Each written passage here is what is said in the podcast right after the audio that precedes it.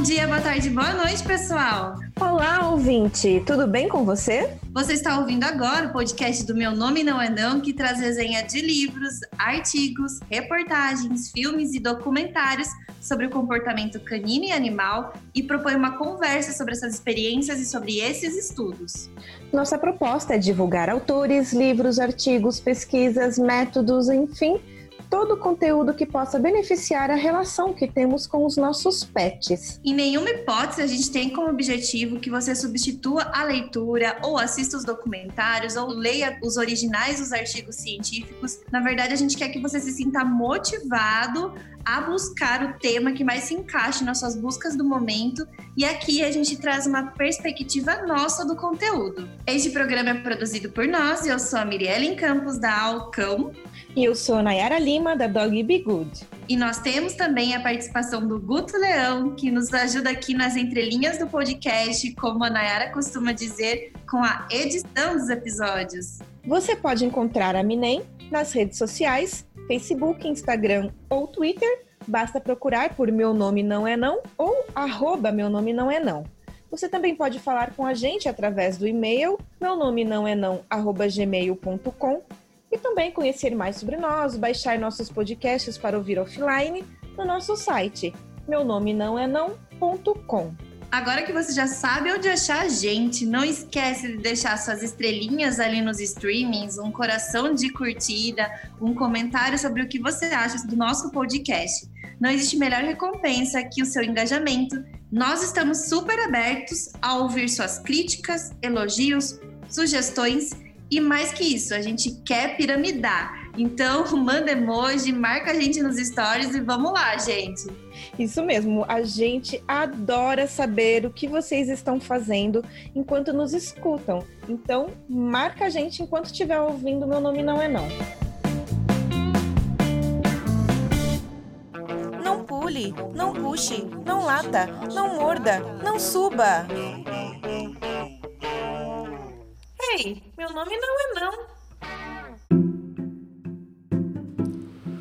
Oi, pessoal, aqui é o Guto Leão e eu estou aqui para lembrar que esse episódio é uma continuação da resenha do livro A Arte de Ensinar o Seu Cachorro, de Walter Parisotto, publicado pela editora Delicata de São Paulo. O Parisotto, autor do livro, é comandante do 14º Batalhão do Corpo de Bombeiros Militares de Xanxerê, em Santa Catarina, e é coordenador da força-tarefa do Serviço de Busca e Resgate com Cães. Ele é mestre em Ciências Florestais pela Universidade Federal do Paraná e desde 2002 trabalha com cães de busca e resgate. Dentre as atividades mais importantes importantes executadas na área, destaca-se a atuação como coordenador do Serviço de Busca e Resgate com Cães do Corpo de Bombeiros Militares de Santa Catarina e coordenador da Subcomissão de Cães de Busca e Resgate da Confederação Brasileira de Sinofilia. Além disso, ele também é instrutor nas cadeiras de Comportamento e Psicologia Canina no curso de formação de sinotécnicos de busca e resgate.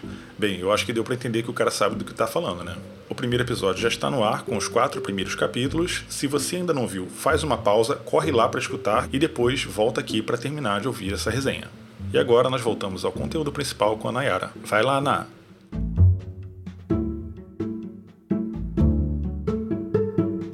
Então hoje a gente começa a partir do capítulo 5, intitulado Aprendizagem, Conceitos e Mitos. Parisotto recorre ao Skinner para explicar a aprendizagem. A aprendizagem é a aquisição de novos comportamentos. Mas aí, ao longo do capítulo, ele vai apresentar muitas e muitas outras formas do cão aprender, que vai ampliar esse, essa, esse conceito e essa frase que ele resumiu do Skinner. E além de formas do cão aprender, também aquilo que influencia o aprendizado. Primeiro, o Parisotto, ele nos traz a pergunta: quais as informações são fundamentais para a sua vida? Essa questão vem com algumas outras a partir do que ele vai escrevendo, como o que nós queremos e o que esperamos do cão que faz parte da natureza dele. O que é importante para ele? O autor diz que não dá para queremos um cão pela metade. Um cachorro só é um cachorro inteiro, não dá para ser um cachorro pela metade. Deste modo, o que, que, a gente caracteriza como maus comportamentos? Com exceção dos cães de trabalho, que precisam ter um repertório comportamental bem grande, né? O que realmente a gente espera e deseja aí de um cão de família? O que, que é necessário que eles aprendam? O Parisotto ele volta a essa pergunta e essa questão durante muitas vezes ao longo desse livro, né, Mi? A gente às vezes traz um cão para dentro de casa e não quer que o cão lata nunca. Isso é praticamente impossível, porque o cão vai latir, faz, faz parte da natureza de um cachorro latir. Então, não querer que ele nunca lata é, é, é não saber, é querer um cão só pela metade, como o Parisotto diz, né? Para o autor, no topo da lista sobre o que os cães devem aprender está a comunicação. Eu diria mais até me. A gente também precisa aprender sobre comunicação, especialmente com uma espécie tão diferente. A gente precisa aprender como construir essa comunicação com eles, não é mesmo?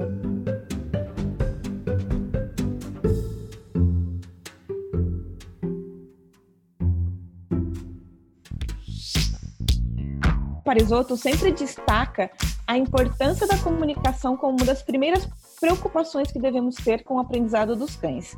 Que construímos essa comunicação ao longo desses milhares de anos aí que nos aproximamos deles, mas que apesar dos cães estarem em 52 milhões de casas no Brasil, eles ainda têm uma qualidade de vida medíocre para o autor, nós poderíamos aproveitar muito mais da cooperação mútua que nossas espécies são capazes de realizar. Primeiro, é necessário respeito e compreensão do sentimento dos cães, eu achei isso muito legal que ele colocou, assim como repensar a forma de relacionamento que temos com eles. E uma coisa legal que ele escreve também é que não existe uma receita para isso. E não existe uma fórmula pronta e nem processos prontos para a formação de cães. É preciso desafiar-se e descobrir novas formas de comunicação com cães continuamente. Outra coisa legal que ele explica que quem trabalha com cães de resgate precisa saber muito bem o estado físico e psicológico do animal, que afinal de contas é um trabalho muito meticuloso e que vai demandar aí que o cão esteja bem para realizar de maneira condizente com a importância do trabalho, né, que é um trabalho de resgate. Ele também traz a reflexão sobre como cresceu o trabalho do adestramento no mundo, tornou-se programa de TV, mas que ainda existe um conflito entre habilidade e ciência. Todavia, ele ressalta que o que importa são técnicas que dão condições de ter um cão feliz. Não importa para que esse cão esteja destinado, o importante é que ele seja feliz. Devemos também ter em mente que cada cão é único. Não é porque ele é de uma determinada raça que ele vai ser exatamente igual ao mesmo cão da mesma raça. Como, por exemplo, nem todo labrador necessariamente vai gostar de água. Eu já vi bastante isso. Cachorros de raça que não correspondem aos, às características mais latentes daquela é, raça, é, é isso mesmo. O Parisotto ele coloca, né, que é muito importante para a formação de um cão não apenas o seu instinto, o meio também é importante, né? E a própria personalidade desse cachorro. E ele fala que o Conrad de Lorenz, é, considerado o pai da etologia, escreveu o livro E o Homem Encontrou o Cão, revelando a importância da nossa relação com esses animais já há quase um século. Para o Parisotto, os cães desenvolvem em nós o melhor da nossa humanidade, a nossa capacidade de amar, cuidar, de sermos fiéis e de termos significação. Os cães aprendem continuamente e o mundo de hoje cada vez mais não corresponde ao mundo dos seus instintos. Achei fofa a forma que ele explicou que os cães não têm conflitos, eles nascem plenos, satisfeitos com o que sabem e com as informações que têm. Com isso, a educação canina acaba sendo algo para nós humanos, para conseguirmos que eles parem de fazer algo que nos incomoda ou que façam algo que queremos, como achar drogas, por exemplo, ou dormirem na caminha deles e não no nosso sofá. Todos os cães são capazes de aprender, ele pontua. E também diz que às vezes as pessoas confundem algo que é natural ao cão como mau comportamento, assim como a gente falou do latir, mas é bem comum as pessoas considerarem o cavar um mau comportamento. Os cães cavam o jardim de casa, cavam o vaso de casa, mas isso é um comportamento natural para um cachorro, não é um comportamento errado. Xixi e cocô no lugar errado também, né? Só é errado para o humano, porque para o cachorro tá certo. Ele tá fazendo longe é. da comida e da água dele, então tá tudo certo. Tá tudo certo. E aí, por isso que é importante também conhecer a raça que está se levando para casa. É claro, como a gente acabou de dizer, a raça não é tudo, mas entender da raça sim vai ajudar você a compreender alguns comportamentos que são mais comuns entre aquele tipo de, de cachorro. E para além de sentar, deitar e fingir de morto, o Parisotto escreve que o cão precisa aprender coisas que vão deixar ele mais feliz na vida coisas que melhoram a relação dele com a família. Se vai melhorar a relação dele com a família, não subir no sofá, mas ficar na caminha, então isso é uma coisa importante. E também coisas que vão garantir o bem-estar do cachorro. Se ele está fazendo algum comportamento que pode gerar risco para a vida dele ou para a saúde dele, então também é importante ensinar um comportamento que possa substituir esse comportamento indesejado mas desde os significados de nossas palavras até o local correto de se fazer essas necessidades, não será simplesmente a gente explicando para o cão que ele vai entender. Não adianta a gente falar, cachorro, não sobe em cima do sofá. Nós não falamos os cachorrês e eles também não entendem assim de bate-pronto a nossa língua. Segundo Parisotto, tudo que adestradores comportamentalistas e outros especialistas em cães têm feito ao longo dos anos é tentar, de alguma forma, encontrar atalhos e formas de transmitir aos cães as suas vontades. É bem isso mesmo, né, Mirielle? Sim, a todo tempo a gente, a gente tenta entrar no mundo deles para fazê-los entender o nosso, né? Eu acho que essa é a, principal lição que a gente tem que levar. Não adianta a gente ficar tentando é, falar para um cachorro qualquer língua que seja, para ele não subir, não descer, não fazer tal coisa, ou fazer tal coisa, fazer tal coisa, se ele não entende aquela palavra, né? Se ele não entende aquele gestual. Exatamente. De acordo aí, então, com o autor, para a gente ensinar o cão, a gente precisa entender sobre técnicas de aprendizado e também sobre a memória do cão. Em relação à técnica de ensino, é primordial que o cão tenha algum motivo para aprender comportamentos que não são naturais. É preciso também ser algo que é simples de aprender. Já em relação à memória, ela é importante porque o, porque o cão precisa aí, é claro, se lembrar do que ele acabou de aprender e também daquilo que ele aprendeu ontem, por exemplo. No processo de aprendizado estão condicionamento clássico, observação, habituação, sensibilização e condicionamento operante. O condicionamento clássico, usado por Pavlov, que criou aí a teoria dos reflexos condicionados, trata da associação entre um estímulo não, não condicionado, ou também chamado de estímulo primário, e o condicionado, que é o secundário. É um aprendizado útil para o comportamento que devem ser automáticos, precisos, repetidos. O exemplo que ele dá é quando você pega a guia e o cão já reage sabendo que vai passear. A observação também é uma forma de aprendizado. Acontece quando os indivíduos imitam um ao outro. Especialmente os filhotes usam muito a observação para aprender com cães mais velhos. E isso pode ser até mesmo um ofício, como o ofício do cão de pastoreio. Mas os cães também aprendem observando a família humana, percebendo a rotina da casa. E eles também aprendem observando os cães que estavam na casa, né? Ou seja, mesmo filhotes ou adultos que chegam num novo ambiente, no daycare também acontece, banho tosa também acontece. O cão chega naquela, naquela nova estrutura ambiental e ele aprende alguns comportamentos que estão acontecendo, observando o que está funcionando para os outros cães, né? Sim, muito. Já o aprendizado por habituação trata daquela forma de aprender por estar sempre em contato com o estímulo. Pode ser se acostumar a um barulho ou repetir tanto uma coisa que vira um comportamento. Segundo Parisotto, essa é uma forma de aprendizado que engloba muitas espécies e ele ainda até dá um exemplo de um cão de resgate que precisa aprender a subir escadas, que é uma coisa que não é natural e alguns cães vão ter aí muita dificuldade para isso, mas a habituação vai fazer com que seja algo muito fácil para o cachorro.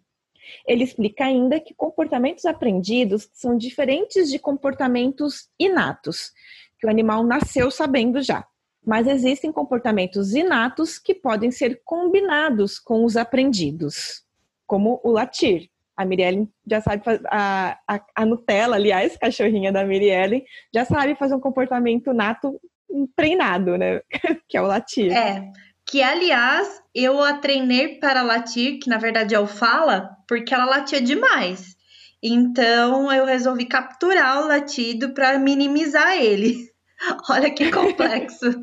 e agora você falar para ela late, ela não late, mas se você falar para ela fala, ela aí ela late. Isso facilita muito a minha vida quando eu vou propor alguma atividade em grupo, né, com eles. Ela não latindo, os outros também não latem. Muito legal.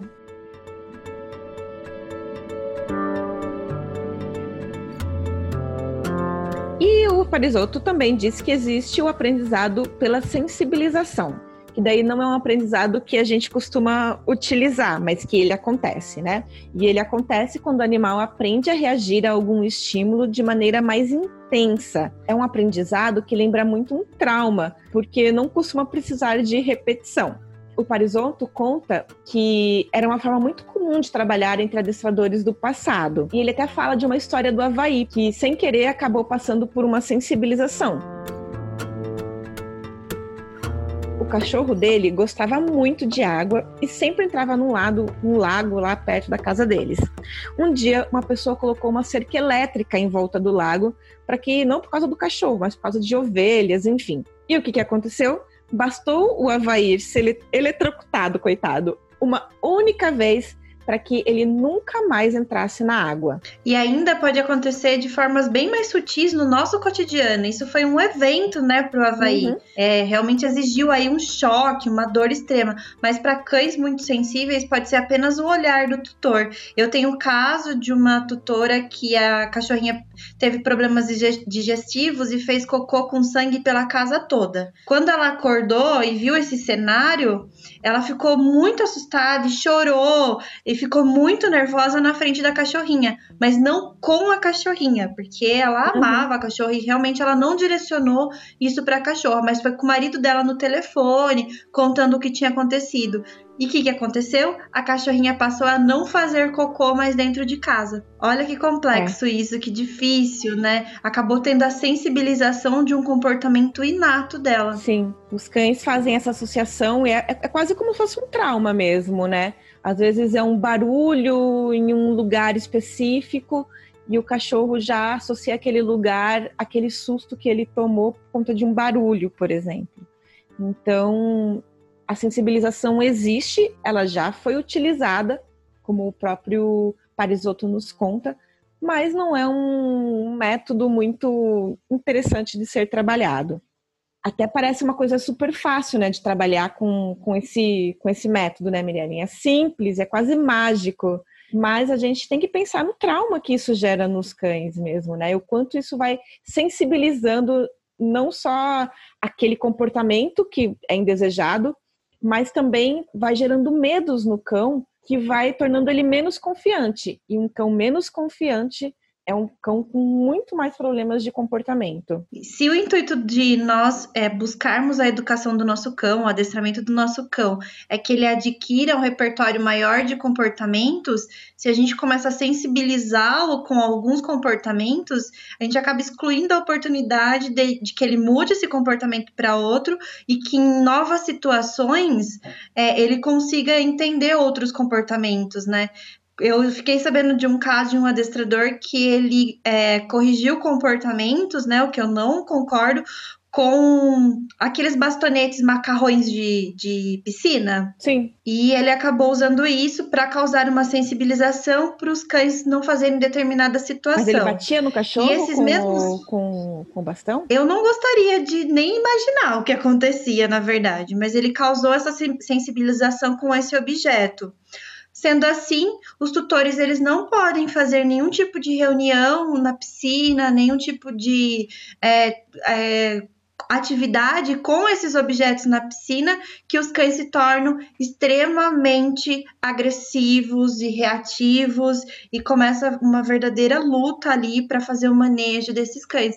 Então se excluiu a possibilidade desses cães é, conviverem com esse objeto quando acontecer na vida deles, né? Então não pode ir numa chácara que tenha isso, uh, não, não pode ir no supermercado, que, num pet shop que venda isso, que os cães ficam extremamente desesperados por, por essa questão de terem sido sensibilizados com essa coisa tão simples, né? É, usar esse tipo de método de sensibilização ainda não ajuda em nada um cão a ter autocontrole e saber se comportar em relação a alguma situação.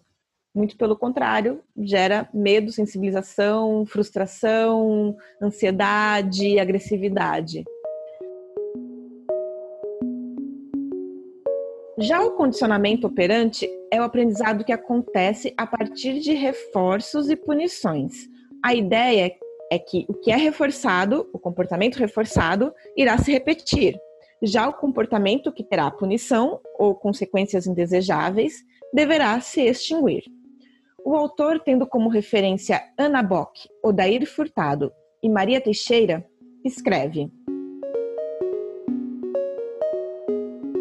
Estímulo e resposta são a base dessa ciência, as unidades básicas da descrição e o ponto de partida para a ciência do comportamento.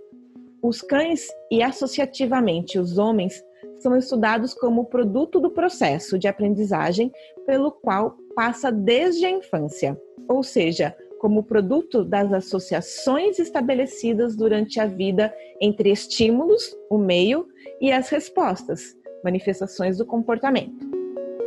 Enquanto no condicionamento clássico se associa dois eventos, um sinal neutro antes do reflexo, que é algo involuntário, tipo escutar um barulho de água, no nosso caso, e sentir vontade de fazer xixi. No condicionamento operante, ocorre a associação entre o comportamento e a sua consequência. Como está relacionado à consequência, ele vem depois tipo a risada de alguém depois que você conta uma piada. Como a pessoa riu, você provavelmente irá contar a piada novamente em alguma outra oportunidade. Essa parte dos reforços e condicionamentos, métodos de aprendizagem, eles são um pouquinho mais difíceis, assim.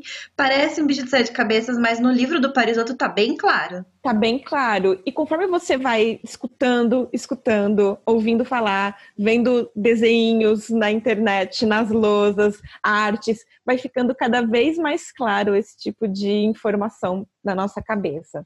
E o Parisotto explica que o Skinner desenvolveu a teoria da análise experimental do comportamento, que é a base aí do trabalho realizado por treinadores de cães e também psicólogos comportamentalistas. Então, quando você quiser saber alguma coisa a respeito de aprendizagem de cães, você provavelmente vai ter que procurar sobre análise do comportamento, comportamentalismo, behaviorismo, que daí você vai encontrar coisas bem interessantes. Agora falando sobre memória, ainda no capítulo 5. O Parisotto escreve que a memória é fundamental no aprendizado. A aquisição de memórias e experiências é o aprendizado. Eu acho muito legal essa informação que, essa informação que o autor nos traz, porque às vezes a gente fica tão focado em um único conteúdo sobre aprendizado, né, Mi? A gente acaba sempre ouvindo a mesma coisa sobre os, as, os mesmos conteúdos, e é legal a gente ouvir outras fontes, outras informações a respeito de aprendizagem como essa questão da memória, né? E acho que até ficou mais perto Sim. essa coisa do aprendizado relacionado à memória, é, ficou até mais relacionado à aprendizagem humana também, né? Miriellen, que é pedagoga, pode falar bastante. Sim, muitos estudos foram feitos relacionados à memória e a próprias, as próprias formas de aprendizagem com cães, né? Para terem respostas humanas, foram utilizados animais, uhum. primatas, cães que são mais próximos do nosso convívio também. Então, é, bem legal mesmo, a gente consegue trazer essas experiências é, que são dos artigos, que são dos livros para o nosso cotidiano, porque a gente tem muito, muita parte no aprendizagem dos, do aprendizado dos cães, mas também a gente tem noção que nós somos objetos do aprendizado, né? Sim. Nós somos objeto de vários aprendizados durante toda a nossa vida e de várias técnicas que foram utilizadas com a gente. O autor explica que a memória funciona a partir da codificação retenção e recuperação. Também temos a memória de trabalho, memória de curta duração e memória de longa duração. Ele conta que é comum que num dia um cão faça tudo perfeitamente e no outro ele tenha esquecido de algumas coisas ou de muitas coisas. Esse tipo de situação é bem normal. Não é por acaso que, tanto na escola humana, né, Mi, quanto no treino de cães, a repetição é tão importante, porque a gente precisa construir memórias. Sim, na pedagogia humana se usa muito condicionamento operante, nós somos fruto do condicionamento operante, mas também de outras é, teorias, né, de outras formas de aprendizagem, mas todas elas baseadas em uma rotina, né, uma constância de utilização daqueles novos aprendizados, daqueles novos comportamentos, para que serem repetidos no próximo dia. A gente, independente se é uma teoria skinneriana, se é uma teoria Vygotsky, Piaget, todos eles têm sim essa constância nas rotinas de aprendizado. E uma coisa que o Parisotto até coloca, ele vai colocar, ele colocou já um pouquinho antes, vai colocar um pouco mais para frente também, que é a importância da motivação, né, Mi? Então, até no aprendizado humano também existe isso, né, de você falar para a criança, mostrar para a criança, para o adolescente, para o estudante do, das razões do porquê ele está aprendendo aquilo, fica tudo muito mais fácil, muito mais claro da, de se aprender, mais, mais fácil de aprender mesmo. E são coisas que nós vamos precisar saber. Essa ferramenta a gente vai precisar saber para utilizar na vida adulta depois, né? Uhum. Porque a gente precisa dessa motivação também na vida adulta para aprender. Você lê um livro porque você quer ler um livro, tipo, ah, eu quero acordar 10 horas da manhã e ler um livro. Nem sempre, né? Às vezes precisa saber, preciso daquele conteúdo para fazer um trabalho, para um podcast, preciso daquele, preciso daquele, é, de estudar tal assunto para fazer uma palestra. Então, é bem legal que isso a gente aprende para usar depois.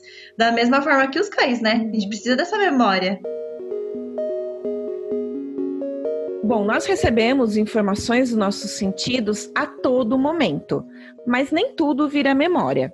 Segundo o Parisotto, a memória não se instala na nossa cabeça de maneira igual quando ela entrou. Elas passam por um estado instável para outro estável. E conteúdos novos também são incorporados melhor durante o período da memória curta. E os efeitos biológicos das experiências, como as substâncias que são aí liberadas no nosso corpo a partir das emoções, têm grandes efeitos no registro daquela experiência. Também não é possível lembrar de absolutamente tudo o que estava acontecendo no momento que você ou o cachorro viveu uma experiência, tipo a cor de todos os elementos da roupa todos os cheiros, todos os sons que aconteceram ao longo de um treino, mas é claro que alguns elementos são percebidos sim e capturados ali na memória. O Parisotto escreve que o registro da informação passa por seleção, memória de trabalho operacional, ou então o descarte, memória de curta duração, que é o local onde as repetições de um treino acontecem, incorporação e memória de longo prazo, que também pode ser descartada. Em relação à memória dos cães, o autor conta que pesquisas revelam que cães tiveram sucesso em recordar onde objetos estavam depois de 240 segundos ou 4 minutos sem distração. Em outra pesquisa, os cães lembraram onde haviam encontrado petiscos dentro de um labirinto quando entraram pela segunda vez. E em outro estudo, para verificar se os cães conseguiam ter lembranças com apenas uma experiência do passado, concluiu-se que 11 de 12 cães voltaram a visitar as caixas em que haviam encontrado comida anteriormente, isso depois de 10 minutos que eles estiveram passeando. De acordo com o Parisotto, os estudos mostram então que existe uma memória de trabalho e que os cães têm seus comportamentos influenciados por ela. A memória de curta duração dos cães, diferentemente das pessoas, que dura horas, resiste apenas alguns minutos. Um declínio grande acontece a partir de 120 segundos ou 2 minutos. O processo para que essa memória seja absorvida vai depender muito das emoções envolvidas. Situações que não são relevantes são descartadas pela memória, mas a repetição ou a relevância vão para a memória de curto prazo ou seja, saíram da memória de, da memória de trabalho, foram para a memória de curto prazo, e assim elas podem alcançar a memória de longo prazo. Isso é muito importante a gente guardar, porque quando a gente vai lá fazer atendimento com os nossos clientes e os tutores que estão ouvindo, por isso que os, nós adestradores falamos, vocês têm que reproduzir todo esse processo de treino durante o cotidiano, porque a, é, o aprendizado, né, a memória a longo prazo está relacionado com a emoção daquele momento. Então, o vínculo que o cão tem com o tutor é muito maior do que o vínculo que a gente tem ali com o cão em uma hora, né? Com certeza. O Parisotto escreve que em Santa Catarina foi feito um teste com três cães de resgate, e eu achei bem interessante saber que eles fazem pesquisas lá em Santa Catarina, e esse teste foi para verificar a memória deles. Os cães se saíram muito bem depois de 10 minutos esperando para poder acessar um petisco. Eles lembraram onde o petisco estava, os pesquisadores colocaram uma, um bloqueio ali na visão deles, né? Daí eles tiveram que ficar aguardando, sem fazer nenhuma atividade, durante 10 minutos e depois eles foram liberados para é, acessar o petisco. E eles encontraram com facilidade. O autor então explica como isso tudo pode ser aplicado ao treino, ao aprendizado dos cães. Para ele, a primeira coisa então é a repetição, depois a habituação e por fim uma emoção positiva. Emoções negativas também podem marcar, mas não é o nosso caso. A gente está buscando a felicidade, a autoconfiança do cão, a gente não vai usar com não vai trabalhar com emoções, com sensibilização ou emoções negativas. E ele encerra esse capítulo dizendo que relembrar é memorizar. Por isso, então, é importante contribuirmos para que o cão relembre as coisas que ensinamos. Alguns, alguns treinadores até falam para a gente sempre reiniciar um treino um passo antes do que o cão já conseguiu fazer, até ele realmente já ter esse aprendizado bem certinho, bem habituado mesmo, bem bem condicionado. E a gente vai entrar no capítulo 6, que ele traz aí dicas de aprendizagem.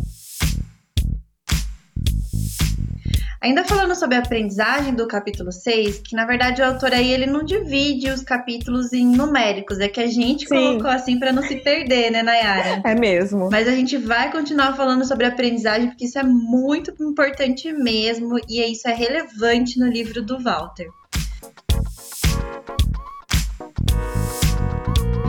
Segundo o autor, essa obra tem como objetivo ser uma ferramenta de base para quem quer ensinar algo para o seu cachorro.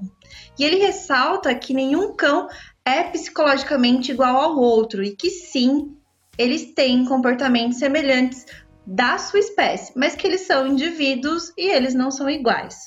Como já falamos anteriormente na resenha, os cães eles nascem prontos e o que a gente vai ensinar ou não para eles é o que vai nos ajudar a auxiliá-los na compreensão do nosso cotidiano.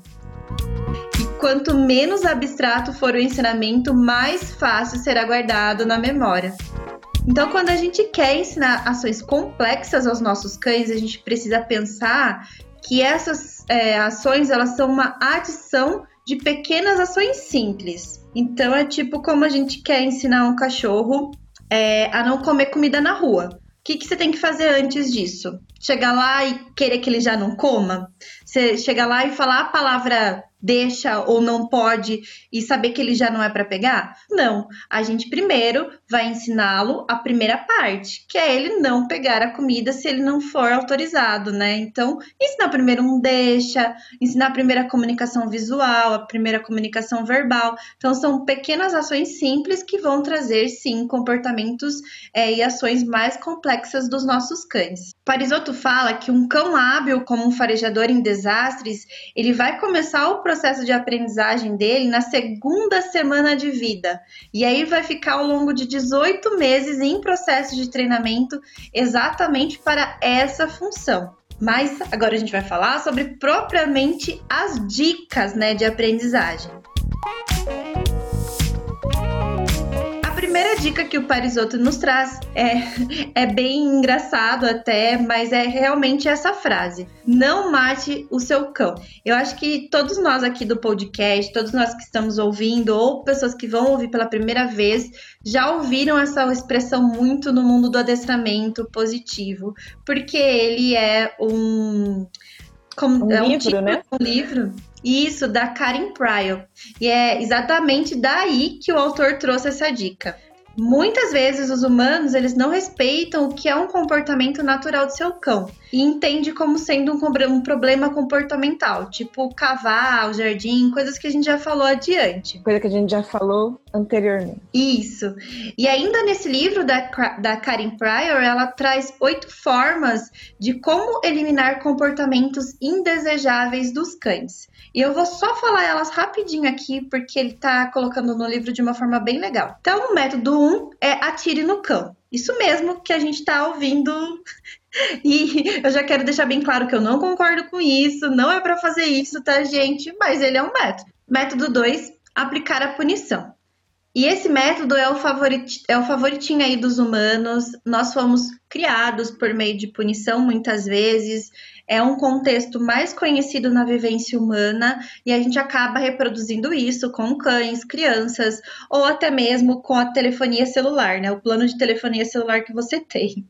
Quando eles não te atendem da forma que você quer, você sempre simplesmente os pune, que é não tendo mais contato com eles. Então a gente não aconselha, é claro, óbvio, e é bom a gente se atentar muito porque a punição pode trazer aí outros efeitos colaterais. Método 3 é aplicar um reforço negativo. Isso acontece muito na vida humana. Né? A gente tem a tendência de que, por exemplo, um lugar que esteja é, com cheiro ruim, a gente sai. Então a gente tira aquele desconforto da gente. E os cães aprendem mais sobre reforço positivo, então reforço negativo também não é uma forma a ser utilizada por nós. No adestramento de cães. O método 4 é a extinção deixando o comportamento ir embora sozinho. A extinção é um termo da psicologia que basicamente é deixar morrer por falta de reforço aquele comportamento. Mas isso não quer dizer que os comportamentos devem ser ignorados, tá? A gente sempre também fala sobre ignorar não adianta, a gente tem que trabalhar o comportamento que está acontecendo ali. Método 5, treinando um comportamento incompatível, que é o que a gente acabou de falar né, sobre não esperar a extinção e sim ensinar um comportamento incompatível. E segundo o autor, esse é o item é, usado aí nos métodos positivistas, né, para treino de cães, para livrar os cães dos comportamentos indesejados. Na verdade, é para livrar os tutores dos comportamentos indesejados dos cães, né?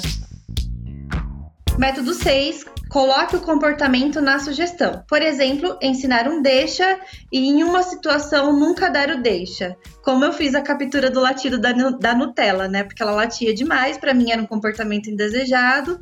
Então, eu ensinei ela a latir, a falar, no caso, e aí eu nunca peço para ela falar. Então, a probabilidade dela não latir é, é grande. Método 7, reforçando a ausência. Ou seja, reforçar todos os comportamentos que a gente quer que aconteça. Então, tudo que a gente quer que aconteça, a gente vai reforçando. E nunca reforçar o comportamento indesejado. Método 8, alterando a motivação. Nesse método, o ideal é observar o que motiva o cão a ter aquele comportamento indesejável. Talvez tenha a ver com as necessidades básicas que não, não estão sendo ali atendidas. Então, por exemplo, um cão que passa a morder as pessoas em volta dele, né? O que está motivando ele a fazer isso? Talvez seja porque ele já é um senhor e passou a ter dores, ou talvez seja um cão que, que tá ali com com uma fêmea no cio e ele passou a ficar agressivo por conta daquilo. Então é legal a gente entender essa questão do contexto geral daquele cão, o que está motivando aquele cão fazer isso. Muitas vezes é as suas necessidades básicas que não estão sendo atendidas. Sim, às vezes é só uma, uma, uma quantidade de energia acumulada, ou falta de interação social, ou sei lá, muita indigestão até mesmo, né? a comida fica ali sendo servida o tempo inteiro, disponível o tempo todo, e o cachorro está enfastiado já de tanto comer. Então, aliás, enfastiado é uma palavra bem. Acho que Piracicabana. então, precisa ver realmente pensar no que leva né, o cão a fazer aquele comportamento para tentar alterar essa motivação. Sim, é isso mesmo, Ná. Em resumo da ópera, a gente não precisa usar o método 1, porque a gente vai ter sete outros métodos para utilizar. Sim.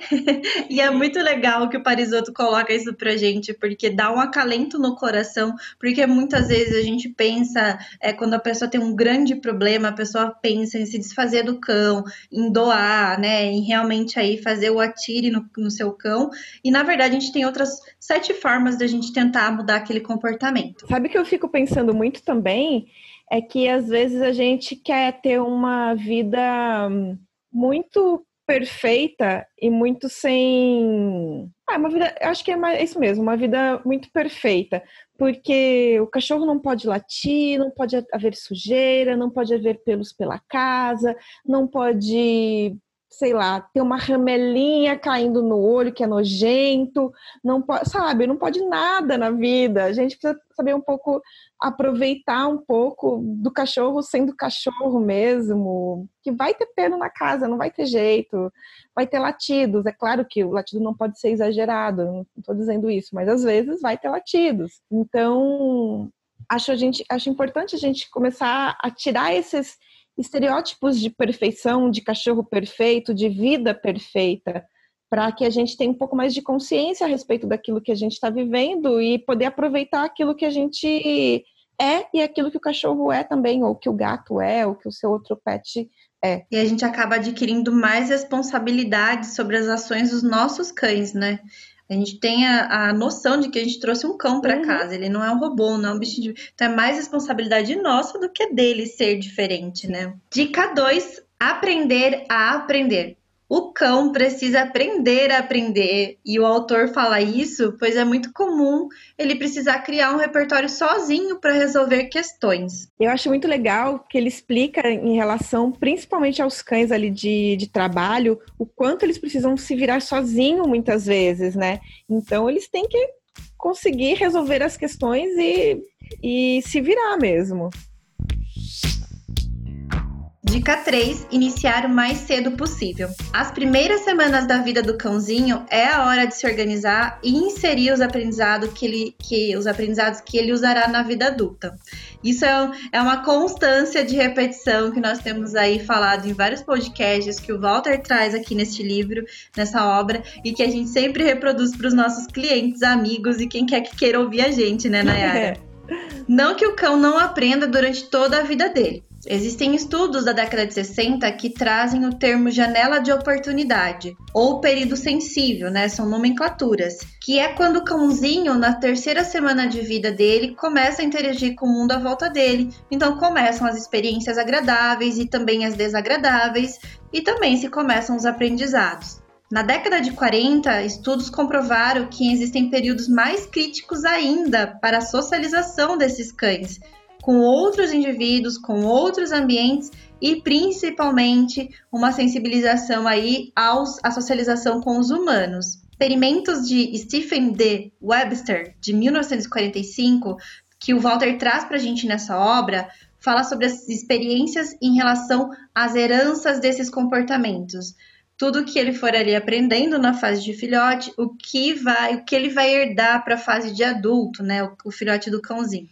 E em 1950, Scott e Mertson escreveram pela primeira vez sobre os períodos críticos que afetam os comportamentos sociais dos cães é realmente aquela fase de socialização? Quais são os períodos mesmo é, em que você vai introduzir um novo, um novo aprendizado de contextos sociais, uma criança, um cão e outras é, formas sociais do cão lidar com o mundo à volta dele. Às vezes né? até outros animais, né? Se você sabe que o cão vai precisar conviver com galinha, vai precisar conviver com passarinhos, com gatos, com outros animais, é um período interessante de apresentação aí do, do filhote. O autor Friedman, de, em 1961, que o Walter também traz para a gente nessa obra, constatou através de experimento que a sétima semana de vida do filhote são as semanas aí em que o filhote está mais receptivo com os humanos.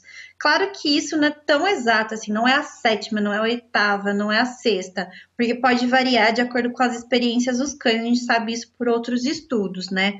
Mas é quando o cão está mais suscetível e mais receptivo ao contato, ao manejo e a sentir a presença dos humanos. E essa janela, se não me engano, vai até a décima primeira semana, né, Mi? É, tem um estudo que se estende até os dois anos de vida do cão também, em que ele está mais receptivo para conhecer humanos, que, que já foram apresentados para ele, mas que talvez tenham saído daquela convivência.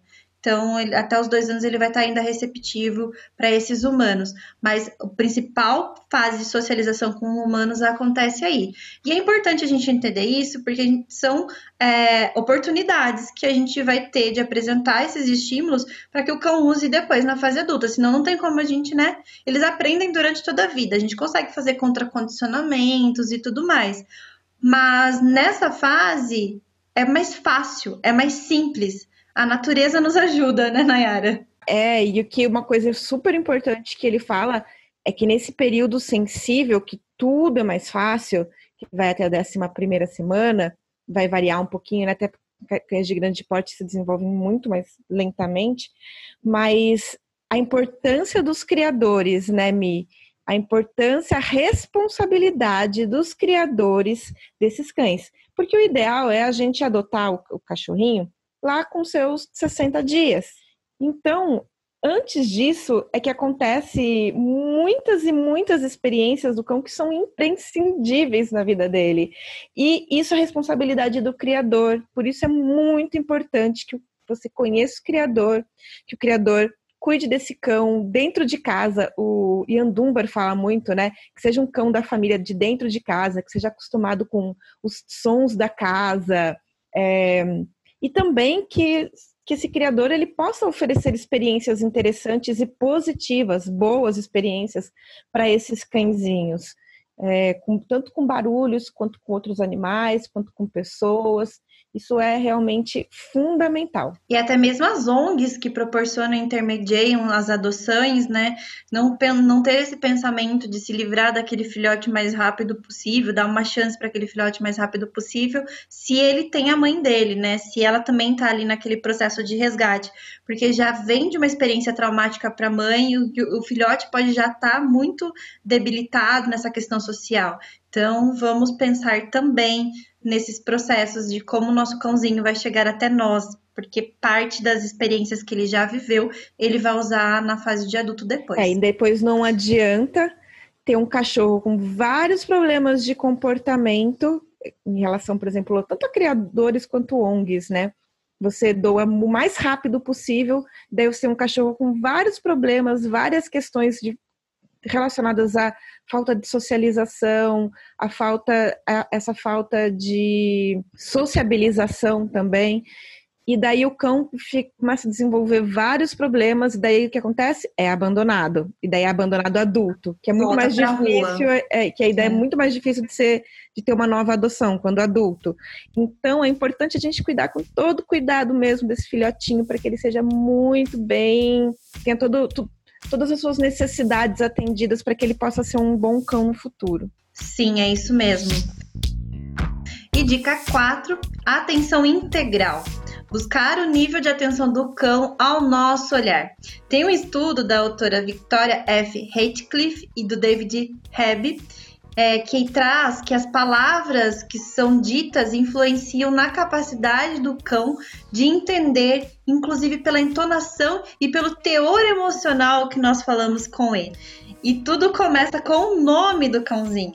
O nome do cão, ele não é uma identificação como é para nós, né? Tipo, alguém é, eu sou a Miriellen, eu sei, eu tenho consciência de que eu sou a Miriellen, né? Pro cãozinho, ele vai, ele, o nome dele vai funcionar como uma comunicação. Do tipo, me chamou, né? Vamos fazer algo, né, Nayara? É, essa palavra significa que ele está me chamando. Ele até conta de um dia que ele estava conversando com um amigo e ele falou o nome de um terrier que estava com eles ali próximo e o terrier estava dormindo. Quando ele ouviu o nome dele, o terrier acordou e veio em direção a eles. E o amigo disse: Olha, até parece que ele sabe que nós estamos falando dele. Na verdade, é a comunicação deles. Então ele entendeu que aquela hora era para fazer alguma coisa. Era a comunicação que ele precisava, era a deixa que ele precisava. Dica 5: a motivação é a chave para o aprendizado. Já falou um pouquinho anteriormente, e isso é realmente muito importante. Criar o desejo do cão de fazer algo com muita felicidade para ele, da forma que ele saiba que ele realmente só será recompensado. E nessa dica é preciso entender, considerar muitos fatores que influenciam na aprendizagem, como o humor do cão, a capacidade de aprender dele, reforço e a punição. E ele vai é, destrinchar aí cada ponto desses. O humor do cão. Não é todos os dias que os nossos cães estão animados, né, Nayara? A gente, a gente tem cães que não são tão animados para atividades assim, né? Uhum. E a capacidade de aprender dele não tem nada a ver com o cognitivo desse cão, tá? Tem a ver o que está influenciando ele aí para que ele não aprenda. Talvez um ambiente cheio de estímulos, ele não vai conseguir aprender um, um truque novo naquele ambiente cheio de estímulos. Então a gente tem que considerar essa capacidade de aprender. Reforço e punição, né? né? Punições não vão motivar um cão.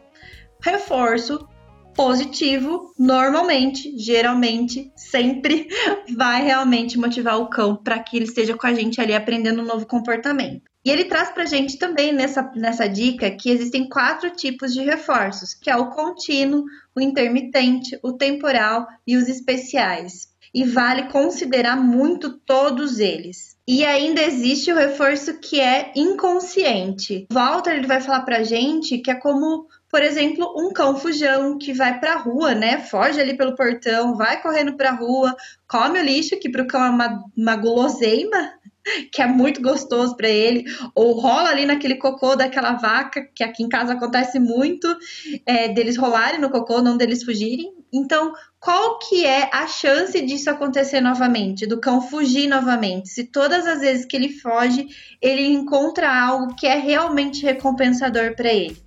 Então, isso é um reforço inconsciente, né? A gente não, não entende que vai acontecer isso, mas acaba acontecendo. Dica 6: não antropomorfizar os cães. E essa a gente sempre bate nessa tecla também, fala muito sobre esse assunto, e o autor diz que é fundamental entender a vida emocional dos cães. E a vida emocional dos cães ela é muito simples, ela não é complexa como a dos humanos, né? Interpretar os sentimentos ou atribuir sentimentos humanos aos cães pode nos frustrar nos processos de aprendizagem deles. Quando a gente coloca os nossos sentimentos neles, e é isso que é antropomorfizar. Então, não faremos isso. Dica 7: desenvolver os instintos naturais. E ele traz aqui o termo imprint.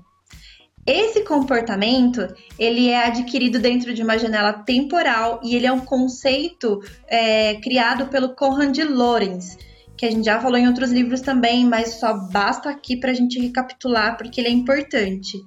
O Lorenz ele observou em filhotes de ganso que ao nascer eles estampavam, né, faziam imprinting dos primeiros objetos que se moviam que passavam ali na frente deles e eles começavam a seguir esse objeto para toda parte.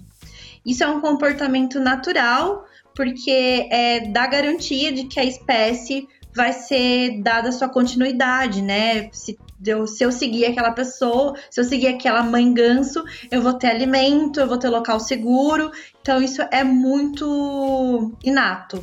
E até em um experimento, o próprio, o próprio Lorenz, ele foi um objeto de estampagem. É, eu lembro da gente ter feito uma, a resenha do livro Seu Cachorro é um Gênio, e ele também no consenso fala que ele, o Lorenz andava por todos os cantos e os gancinhos atrás dele, né? Então esse comportamento que é natural mantém aí a sobrevivência desses animais. As aves, elas possuem essa, essa característica muito latente, sendo aí como um comportamento inato mesmo. A estampagem nos cães, o imprint nos cães, não ocorre imediatamente ao nascer, pois a espécie canina, os filhotes, eles nascem cegos e surdos, então eles têm como tato como principal sentido.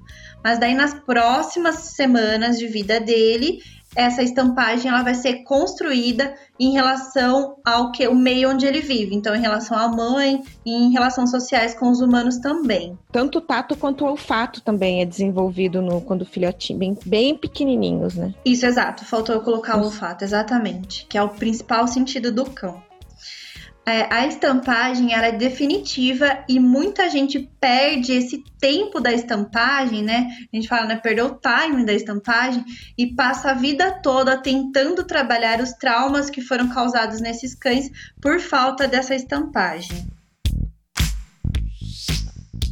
Dica 8. As sessões elas devem sempre começar e terminar bem. E isso tem muito a ver com a motivação, né? Mas também tem a ver com a frustração que leva à sensibilização.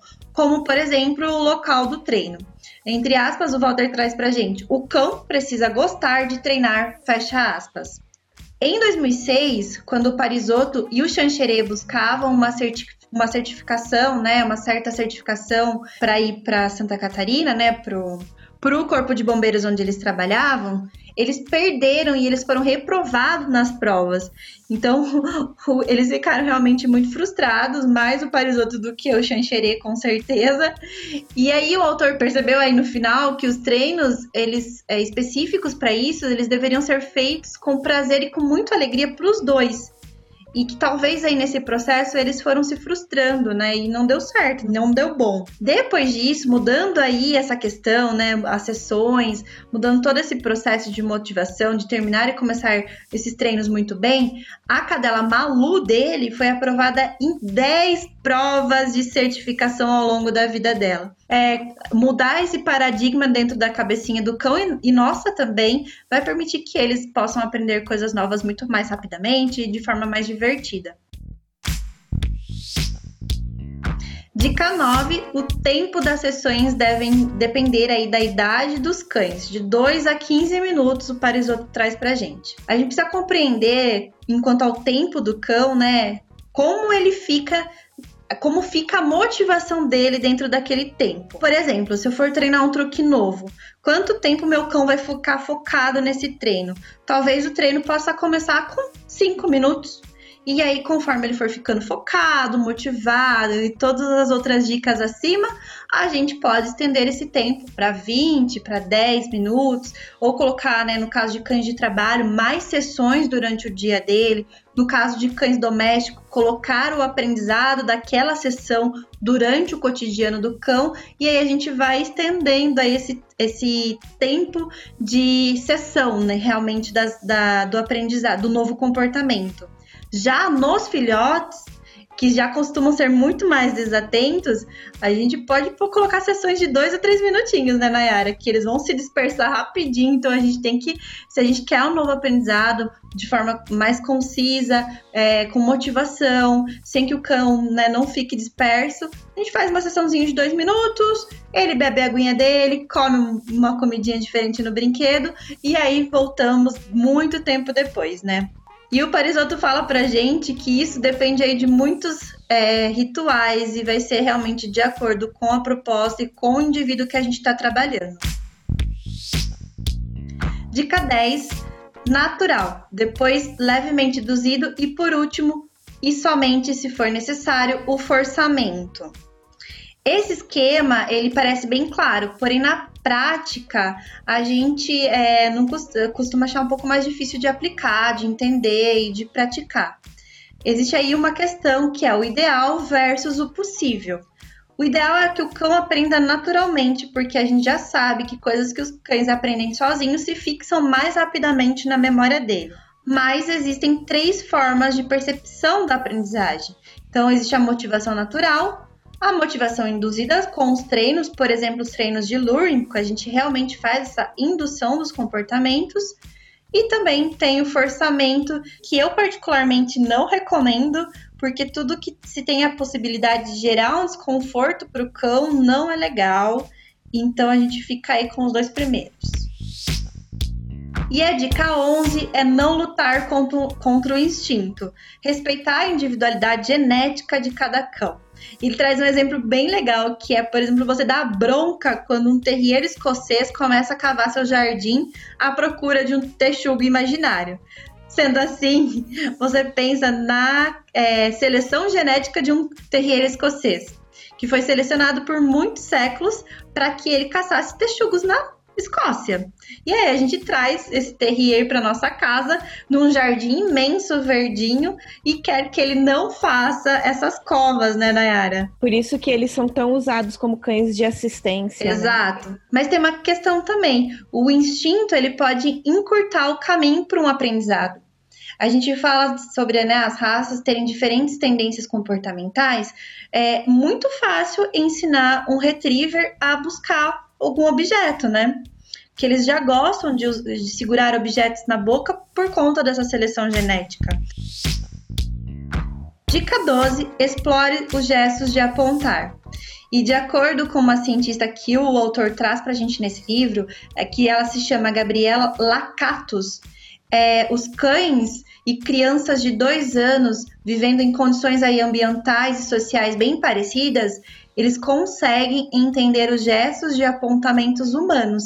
Isso inato ao cão, sendo também como inato a nós humanos. Sendo assim, é uma ótima ferramenta de aprendizagem para ser usada com os cães desde sempre, desde pequenininho. E Nayara, você lembra de algo sobre esse assunto? Eu vou dar uma aspas para você lembrar, para você buscar aí na sua memória. Ah, abre aspas. Cães são exímios observadores dos gestos humanos. Fecha aspas. Eu lembro muito do livro do Brian Harry, da Vanessa Woods, e Seu Cachorro é um Gênio, que é um livro que a gente repete, repete, repete aqui, que a gente ama e adora, acha maravilhoso entender como funciona. E isso só reforça né, o que o Walter traz pra gente no livro é muito prática constante dos cães. A gente pode usar isso nos processos de aprendizagem. É uma forma muito simples. Luring mesmo, para ensinar a descer e subir de lugares, para facilitar uma socialização entre filhotes. E na dica 13, comunique-se. A gente já falou bastante sobre comunicação aqui. O Walter fala sobre isso todo livro. Ele falou já que ia ser o assunto, um dos assuntos principais. Então é isso. Os cães de busca ou resgate, por exemplo, eles não precisam aprender a farejar, porque eles já sabem farejar, o Parisoto nos fala. Mas eles precisam entender qual cheiro buscar e como contar para o humano que conduz ele que achou aquele cheiro. então, é verdade. Né, é um processo bem complicado para o cão. Para mim já é complicado. Se você entra numa sala e ninguém te fala o que você tem que fazer, como você sabe que, como você deve reagir? Você deve sentar, você deve ficar de pé, você deve falar, não é verdade? Com certeza. Então, isso pode acontecer pela vocalização, pelas expressões corporais, pelo gesto, pelo olhar e pela observação e também pelos sinais de calma.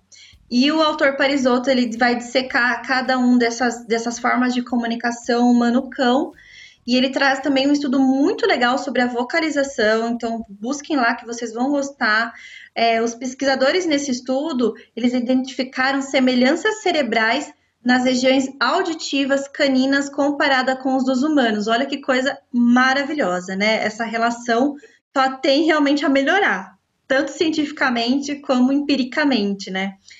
E claro também que ele traz a nossa autora queridíssima, que assinamos embaixo, tudo que Trudy Rugas fala sobre os sinais de calma. Perfeita, nunca sente frio porque está sempre coberta de razão, Trudy Rugas. Sim, Trudy Rugas, essa norueguesa, ela fala sobre a percepção das necessidades desses sinais para a convivência dos cães, principalmente para a convivência do cão entre a própria espécie, né? Uma comunicação muito importante. Dica 14: entender que os sentidos dos cães funcionam de uma forma diferente. Por exemplo, usar a capacidade olfativa ilimitada do nosso cão em processos de treinamento. Muito utilizado para cães de busca, mas também muito utilizado para dar uma alimentação de forma interativa para o seu cão. Sim, e você também pode trabalhar a autoconfiança do cachorro, pode trabalhar relaxamento, relaxamento, enriquecimento ambiental. São várias questões que dá para serem trabalhadas usando aí a parte sensorial, olfativa do cachorro, que é muito legal. E tem um outro livro que a gente resenhou que também fala muito sobre isso, que é um outro livro muito legal, que é o da Alexandra Horowitz, A Cabeça do Cachorro. Também já tem resenha desse livro aqui no nosso podcast. Meu nome não é não. Feita propaganda. Vamos para a dica 15, que é não aprisione os cães. Exatamente isso. Não aprisione os cães, porque isso não tem a ver nada com bem-estar, não tem a ver com novas oportunidades de aprendizagem, não tem nada a ver com novos aprendizados de comunicação, não tem a ver com socialização. Então, não aprisione seu cão, já é uma dica maravilhosa que vai ajudar muito na aprendizagem dele. Dica 16: rituais e rotinas são inimigos da aprendizagem. No caso dos cães de busca e resgate, é, o Parisotto fala para gente que eles precisam tomar as suas próprias decisões e uma rotina pode deixar eles aí sem, vou colocar minhas aspas, tá? Sem argumentos. Então, um ambiente novo de resgate, né, a cada trabalho que o cão vai fazer. Então, qual que é o novo argumento que ele vai ter se aquilo, se ele está é, condicionado dentro de uma, de uma rotina, né? Se ele só aprendeu uma determinada rotina.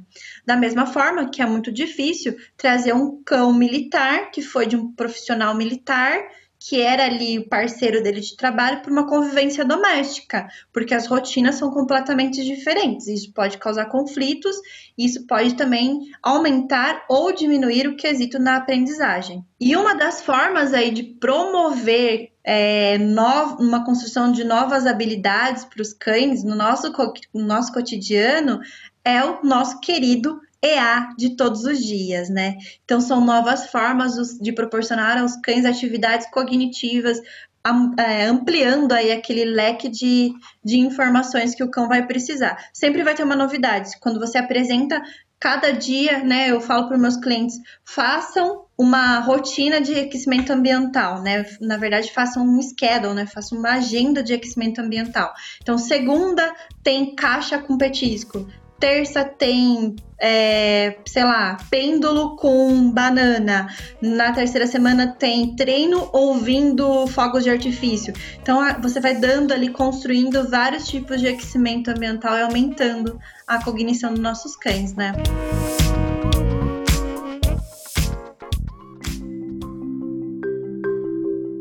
Bom, e então chegamos aos dois últimos capítulos, que na verdade é o último capítulo resultados esperados e o epílogo. O Parisotto vai terminar este livro destacando que os resultados dependem daquilo que você espera do cão. Miriam acabou de falar sobre isso, do relacionamento que se estabelece com eles também. Ou seja, não se espera a mesma coisa de um cão de serviço de um cão pet. O importante é lembrar que nós somos a espécie mais importante da vida dos cães. Eles dependem totalmente da gente. E nós somos também responsáveis pela felicidade deles. Então, você é responsável pela alegria ou a tristeza de um outro ser vivo. Então, vamos aí colaborar para que a gente consiga transformar a vida dessa, desse ser em algo feliz. Eu não sei se a gente estava conversando em off isso ou se a gente já falou aqui, mas a gente falou uh, uh, hoje mesmo sobre responsabilidade, né? Os resultados eles vão ter mais a ver com a nossa responsabilidade sobre o cão do que realmente sobre a forma como ele aprende, sobre a técnica que você vai utilizar. Tem muito mais a ver com o que nós pensamos e que nós preparamos o nosso consciente para ter um cão, né, Nayara? Com certeza. E no epílogo, ele então escolhe encerrar apresentando uma história, que é a história do retorno do Homero depois de muitos anos fora de casa. É uma história muito legal. Eu já li esse livro, mas a gente vai deixar para você que vai comprar o livro do Parisotto, vai ler todo o conteúdo maravilhoso desse livro e vai poder viver essa experiência, como ele fala, para guardar na sua memória. Sim, vale muito a pena você chegar aí no final do livro, depois de todo esse conhecimento que ele traz para gente. Nós que já lemos outros livros, que já vemos vários termos e várias representações do que ele traz, a gente conseguiu observar que ele realmente foi muito cuidadoso, né, Nayara, em trazer todas essas referências. E o epílogo a gente não tem nada para falar, porque realmente é uma experiência que depois de você ler esse livro, você precisa ter. Com certeza. Né? E outra coisa, você falou das referências, é, são muito boas mesmo. Ele traz todos os artigos que ele usou como referência, bibliografia. Então, dá muita vontade de ter acesso a esse conteúdo que ele leu também. Deu para perceber que ele é uma pessoa que gosta de estudar, que gosta de conseguir informações novas, gosta de pesquisar, faz pesquisa, inclusive os cães lá de Santa Catarina participaram de pesquisa. Então, é uma pessoa aí brasileiro que está investindo em pesquisa com cães, está estudando, está trabalhando com isso e que vale a pena a gente aí é, fazer todos os nossos dar todos os nossos aplausos para e incentivar para que mais pessoas tenham também esse estímulo e façam sigam este caminho também. Ele desmistificou para mim muitos processos relacionados à questão do, do treino de cães de trabalho, né? Eu achei muito bom, realmente foi agregador para mim. Eu tô falando pessoalmente, porque eu pensava outras coisas sobre os treinos de, de cães de trabalho. Mas é muito legal a motivação que ele tem para trabalhar com esses cães, que é resgate e procura né, em desastres. Isso é algo louvável realmente, representa aí a, a sociedade e é um acalento para a gente quando a gente precisa desse serviço. E a gente vê isso acontecendo em Brumadinho, a gente viu isso acontecendo em vários desastres naturais aqui no Brasil. E também desastres, né, incêndios e etc.